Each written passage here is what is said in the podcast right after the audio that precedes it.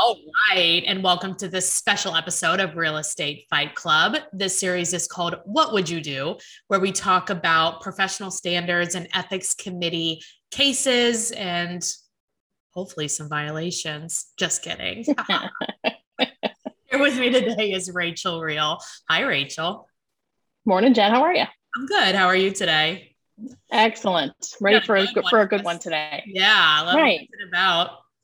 Right. So today we're, we're kind of trying to be a little bit timely with the the types of things that we're talking about.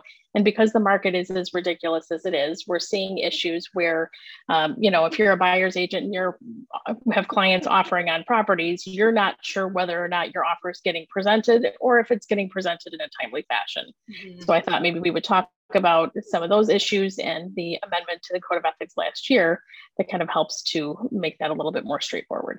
Yeah, I think it's great. Let's do it. Yes. All right. So we're going to talk about Article 1 today. And Article 1 is when representing a buyer, seller, landlord, tenant, or other client as an agent, realtors pledge themselves to protect and promote the interests of their client. This obligation to the client is primary, but does not relieve realtors of their obligation to treat all parties honestly. When serving a buyer, seller, landlord, or tenant, or other party in a non agency capacity, realtors remain obligated to treat all parties honestly. Okay. So that Honestly, is the main article that we're going to. What's that? Honestly, not fairly. Correct. Well, and fairly used to be in there, but they took it out because not everything is life. Life isn't fair. I mean, right. you know, we, we could all say, "Hey, this isn't fair," but you can get to some, you can get through a, a process or a transaction or a purchase and be treated honestly, but you might not feel it's fair. Yeah, and I think that was good. That was good to take out. Do you agree that that was a good move? I, yes, yes, I do agree because I think you could ask any human being on the face of the earth that's going through a real estate transaction if you think it's fair, and they're all going to say no. Right. So again, you can get through something by treating people professionally and honestly, but not everything's fair, you know. And yeah, there's a lot of examples of that in the code. Well, and you're fighting for your client. Well, exactly, exactly. All right. So I think that's so let's fair. I think it's fair that we removed fair. Yes. yes. So again, the articles are what people are found or what agents are found in violation of. However, the standards of practice are where it kind of boils down the examples of what it is that they're in violation of. Okay. So for this particular one, we're going to talk about standard of practice 1-6 and 1-7. Okay. So 1-6 says realtors shall submit offers and counteroffers objectively and as quickly as possible. Oh, that's okay. yeah. Mm-hmm. Okay. And 1 7 says upon the written request of a cooperating broker who submits an offer to the listing broker, the listing broker shall provide, as soon as practical, a written affirmation to the cooperating broker stating that the offer has been submitted to the seller or landlord, or a written notification that the seller or landlord has waived the obligation to have the offer presented. So, so this would require some communication this would require a bit of communication, yes. Yes. So this would require the fact that and, and a written notice could be a an email, it could be a text message. It just could right. be it needs to be something in writing where if you're the cooperating broker and you say, Has my offer been submitted? I want a reply in writing that says either yes, you've submitted my offer so that I have that tangible information from you. Right. Or something in writing from the seller that says, I've asked my client, my, my listing agent, not to present these offers until Monday at 5 p.m. or whatever time frame that might be. Whatever it is. Okay. Exactly. So that's kind of what we're looking at in this particular situation. Here. This will be interesting because so, there's a lot of Wild West dramatic things happening. There are an awful lot, and it's getting a little frustrating, especially when you're on the buy side. Um, I've had a couple of instances over the last few weeks where I've had offers that I've submitted on behalf of a buyer client and you know the agent doesn't respond very if at all. Um, um, they'll not respond to the you know please confirm you've received this after a phone and a text and an email. Um, or they'll they'll they'll say oh well i'm presenting this on monday. Or okay. Thank you for your offer. Okay when when will you be presenting this to the seller? Right. well i'm going to present it on monday. Okay well do they know you have it right now? Have they asked you to hold off till monday? You know so, and I think I think we're finding that a lot of agents are putting properties on the market, say on a Thursday or Friday, wanting to go through the entire weekend and hoard them all, yeah. and then wait until Monday to present them, where they can kind of filter through what they want to present to their seller. When in fact, if the seller directs you to do that in writing, then that's fine. Right. That's you're following your seller's direction. So as long as you're following your seller's direction, that's fine. But if you're doing this on your own accord because you think that's the way you want to do it, that's not necessarily the right way to do it. We did a podcast on this on like should you wait a few days or not when Right. putting up a listing. Which Right, side were right. you on? Um, you know, I think it very much all depends. Uh-huh. So, and again, I always make sure that I have my seller's written permission. Email, text is fine. Just something that Yeah. says, I'm authorizing you to not present any offers to me until Monday at 5 p.m. Um, I think I think it depends on the particular property. If Yeah. it's one that you know is going to be hot, depending on the time of the week that you're listing it. If you're listing it on a Monday or Tuesday or weekday when you know people are around and can get into it, I think that's one thing. If you put it up on a Friday and then you're gonna you're gonna be gone all weekend, or or a potential buyer might be gone all weekend, you're not necessarily doing your seller a the best service if you're gonna say, I'm gonna put it up on Friday night, take an offer by Saturday at noon you haven't Right. really given it as much exposure as you really should. I mean, Yeah, that's- we that's did. You were- look at it. You were actually the guest on when is the best day to list, weren't you? Yes. On that Yes, I was. Oh yes. yeah, people should yep. go back and listen. And that was a good one. it was a good one. Yeah, because I think again, you have to look at each particular property and see what makes the most sense for that property. Again, even looking at whether or not it's vacant. Yeah. You know, if you can get people in there and it's super easy to show and you're going to allow things to overlap, right. then then cut it loose and you don't necessarily have to sit on it. Right. Know, you know, so it really it very much depends on on a case by case basis. I look at it. It's the middle of the summer, a holiday weekend. Why are you going to put it up on a Friday night and take an offer by Saturday at noon? Yeah. That's Half half the buyer pool might be out of town. right. It just Yeah. you know. So, but, but yes, go back and listen to that one because I think we had a lot of good good things we talked about on that one. We did. All right. Let's hear the case. We did. Okay, so this case is about fidelity to client's interest. So this one involves some. It's a little bit of a different scenario on this one, but it still relates to that same question of do you have the seller's authorization to do this, or what is the seller's direction? Okay. So, Real, Realtor A managed an apartment building owned by client B. In his capacity as property manager, Realtor A received a written offer to purchase the building from buyer C. So, Realtor A is just strictly acting as a property manager, and he got an offer from a from client B to purchase the property. He Okay. wasn't marketing it to sell. It just was like, hey, I'm interested. I'm looking at an investor looking for a property. I'm going to send you an offer. Realtor A responded that the building was not for sale, which is in fact true. A few days later, buyer C met client B and told him that he thought he had made an attractive offer through his agent and indicated that he would be interested in knowing what price would interest client B. Client B answered that he had received no offer through Realtor A and asked for more details. Oh, So we know at this point that the apartment or the property manager agent received this offer and never gave it to his client, the owner of the of, of the apartment building, because it wasn't for sale. So he on his own decided that he wasn't going to present that offer because eh, it's not for sale. I'm just acting as a property manager. okay. Yeah, you're already seeing problems with this one. I mean, it just Client seems B, then weird. client- it seems like common sense, but again, common sense is no longer common, which is why we are doing most of these things. right. Client B then filed a complaint against Realtor A with a local board of realtors, charging failure to represent and promote his best interest, which would be Article 1. Okay. His client specified that while Realtor A had been engaged as a property manager, he had at no time told him not to submit any offers to buy, and that in the absence of any discussion what, whatsoever on this point, he felt that Realtor A should have recognized a professional obligation to acquaint him with buyer C's offer, he stated in the complaint, which was definitely attractive to him. So while it's not on the market, I mean, I've had this conversation with my husband a half a dozen times. Somebody knocked on my door and said, Hey, I'll buy your house for X. Would we sell it? Probably. Right. Doesn't we're not offering it for sale, but if someone dropped us a note in the mail, which Well, oddly enough happened about two weeks ago. Oh yeah.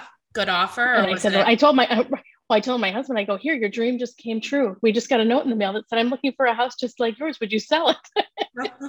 well, most of those are, you know, not good offers.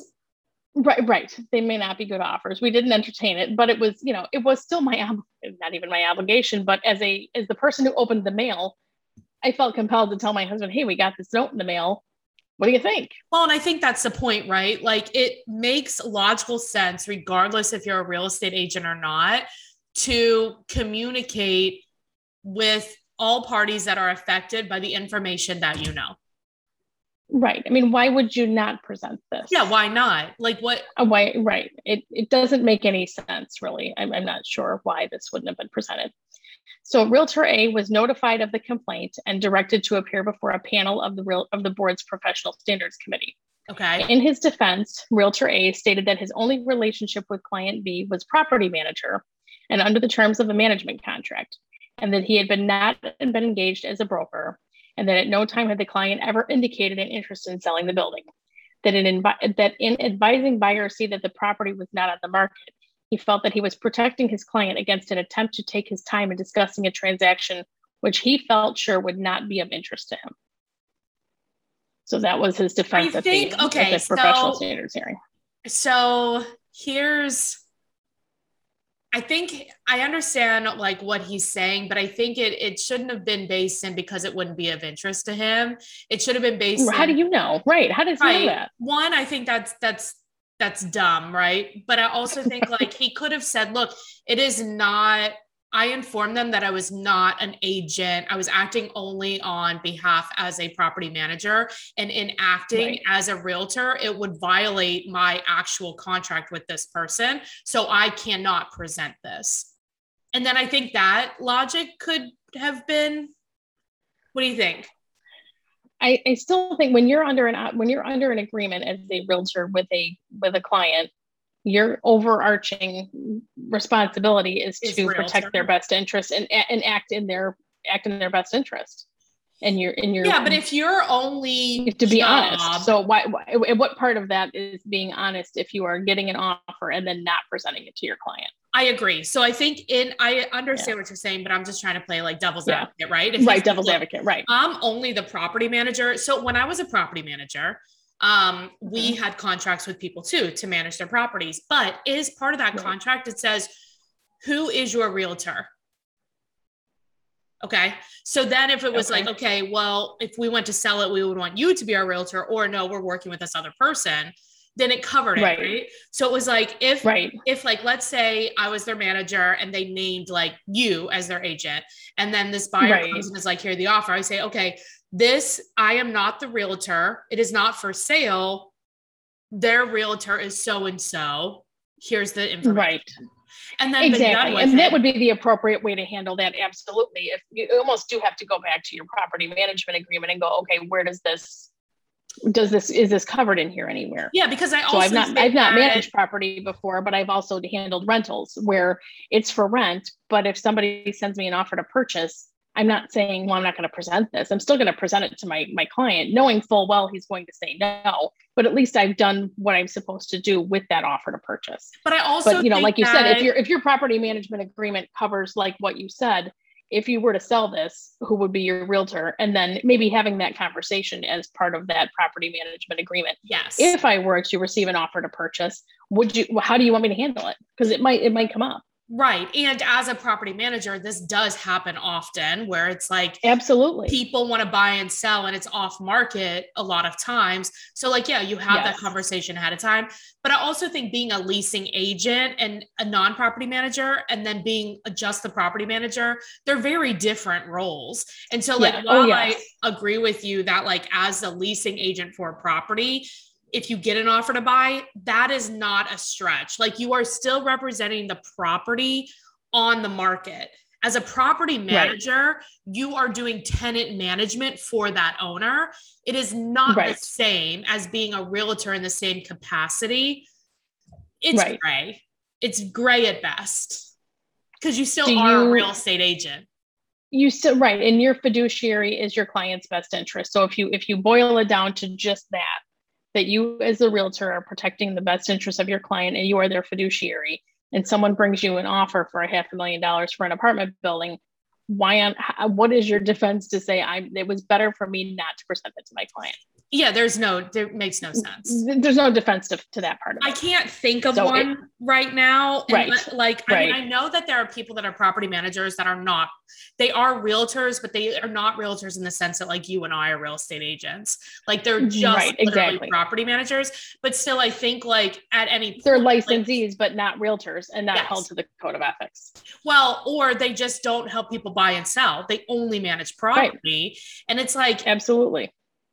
And that's okay but i can't think of this scenario where not informing your client about something going on Right. with the property and this would fall under something going on with the property why it would Right. make sense not to inform them Right. There's Like, hey, just what do you want me no to do logical step. Right. There's no logical step from from A to B without presenting that offer, in my Yeah. opinion. Well um, it I- was the conclusion of the oh you know, let's let's go to you want to go to break? yeah we'll i want to the conclusion after. Okay. yeah i want to tell you well we all know what the conclusion is so stick around if you're unsure but in I can only imagine. But in the meantime, Right. let me tell you about two of our partners. One is my coach, John Kitchens Coaching. And if you like run into scenarios like this, or you just want to get better at being at your craft, um, I would recommend talking to him. He will do a free business analysis for you on your business to see if it's a good fit. You can go to callcoachkitchens.com and type in affiliate code Fight Club for that free assessment. And then also Real Support Solutions, they actually offer training and they do they do like administrative work too. So if you go to realsupportsolutions.com, enter code Fight Club, you'll get 3 free hours of training and they I don't know if they have a class on this or not, but I'm sure they do. They have all kinds of classes or you can get $100 Because every everyone needs more training. Yeah, right. exactly. Everyone needs more training. And it's real training, like it's real, like real life stuff, not generic Yes. things. Um, all Right, right. yes. So what is dun dun dun? What's Dun, the dun, dun. ruling? Let me guess. Okay. Right.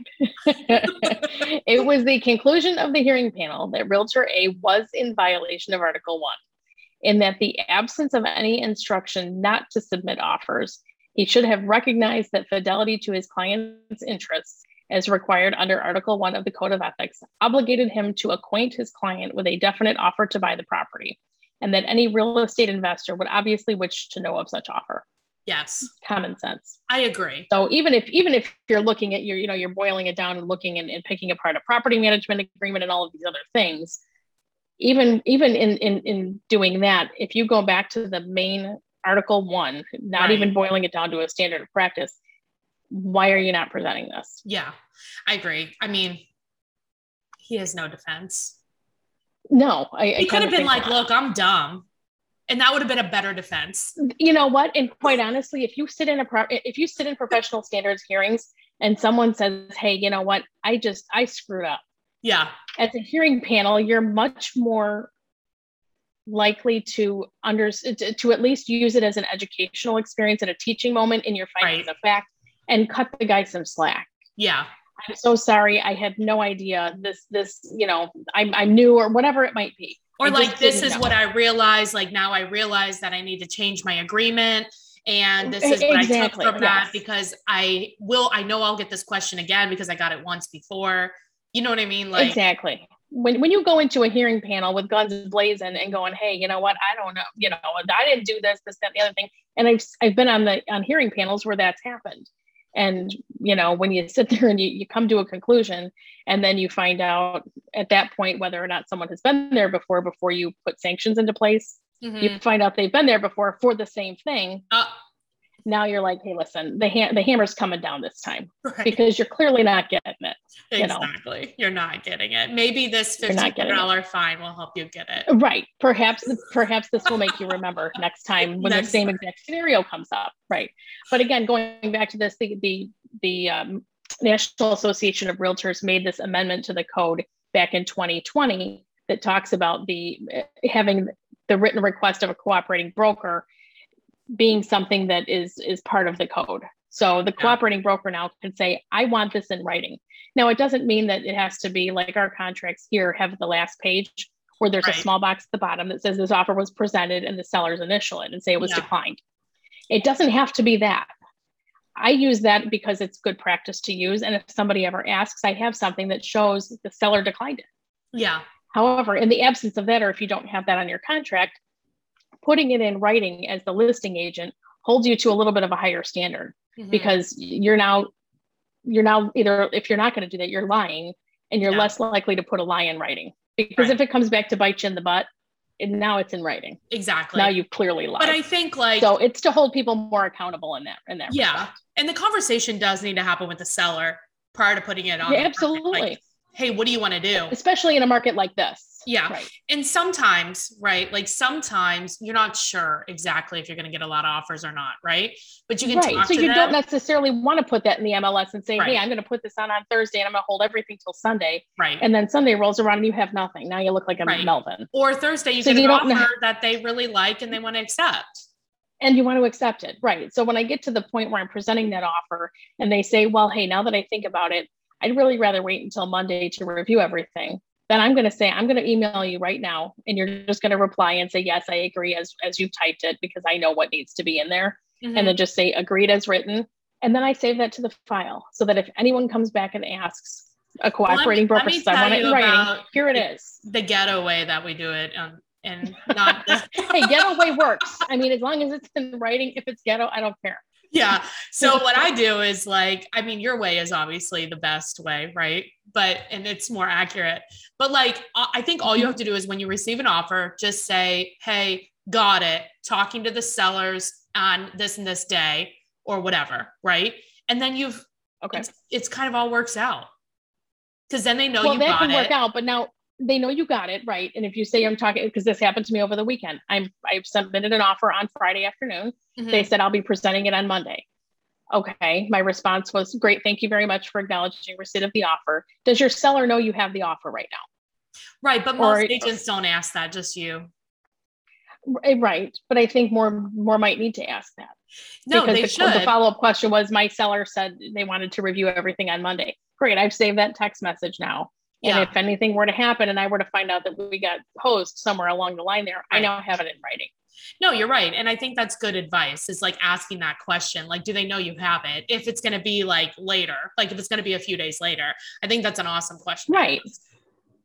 Right. Because when you look at standard of practice 1 6, you have to submit offers and counter offers objectively and as quickly as possible. Mm-hmm. So now if I got an offer on my property and I'm in the middle of lunch uh, with a with a family member and I get that offer now, I'm not going to walk away from lunch and go present the offer to my client. But when I'm done with lunch and back in the car, I'll pick up the phone and say, "Hey, we've got an offer. Let's talk right, about it." Right. And it could not just be simple later. like, "Hey, received it.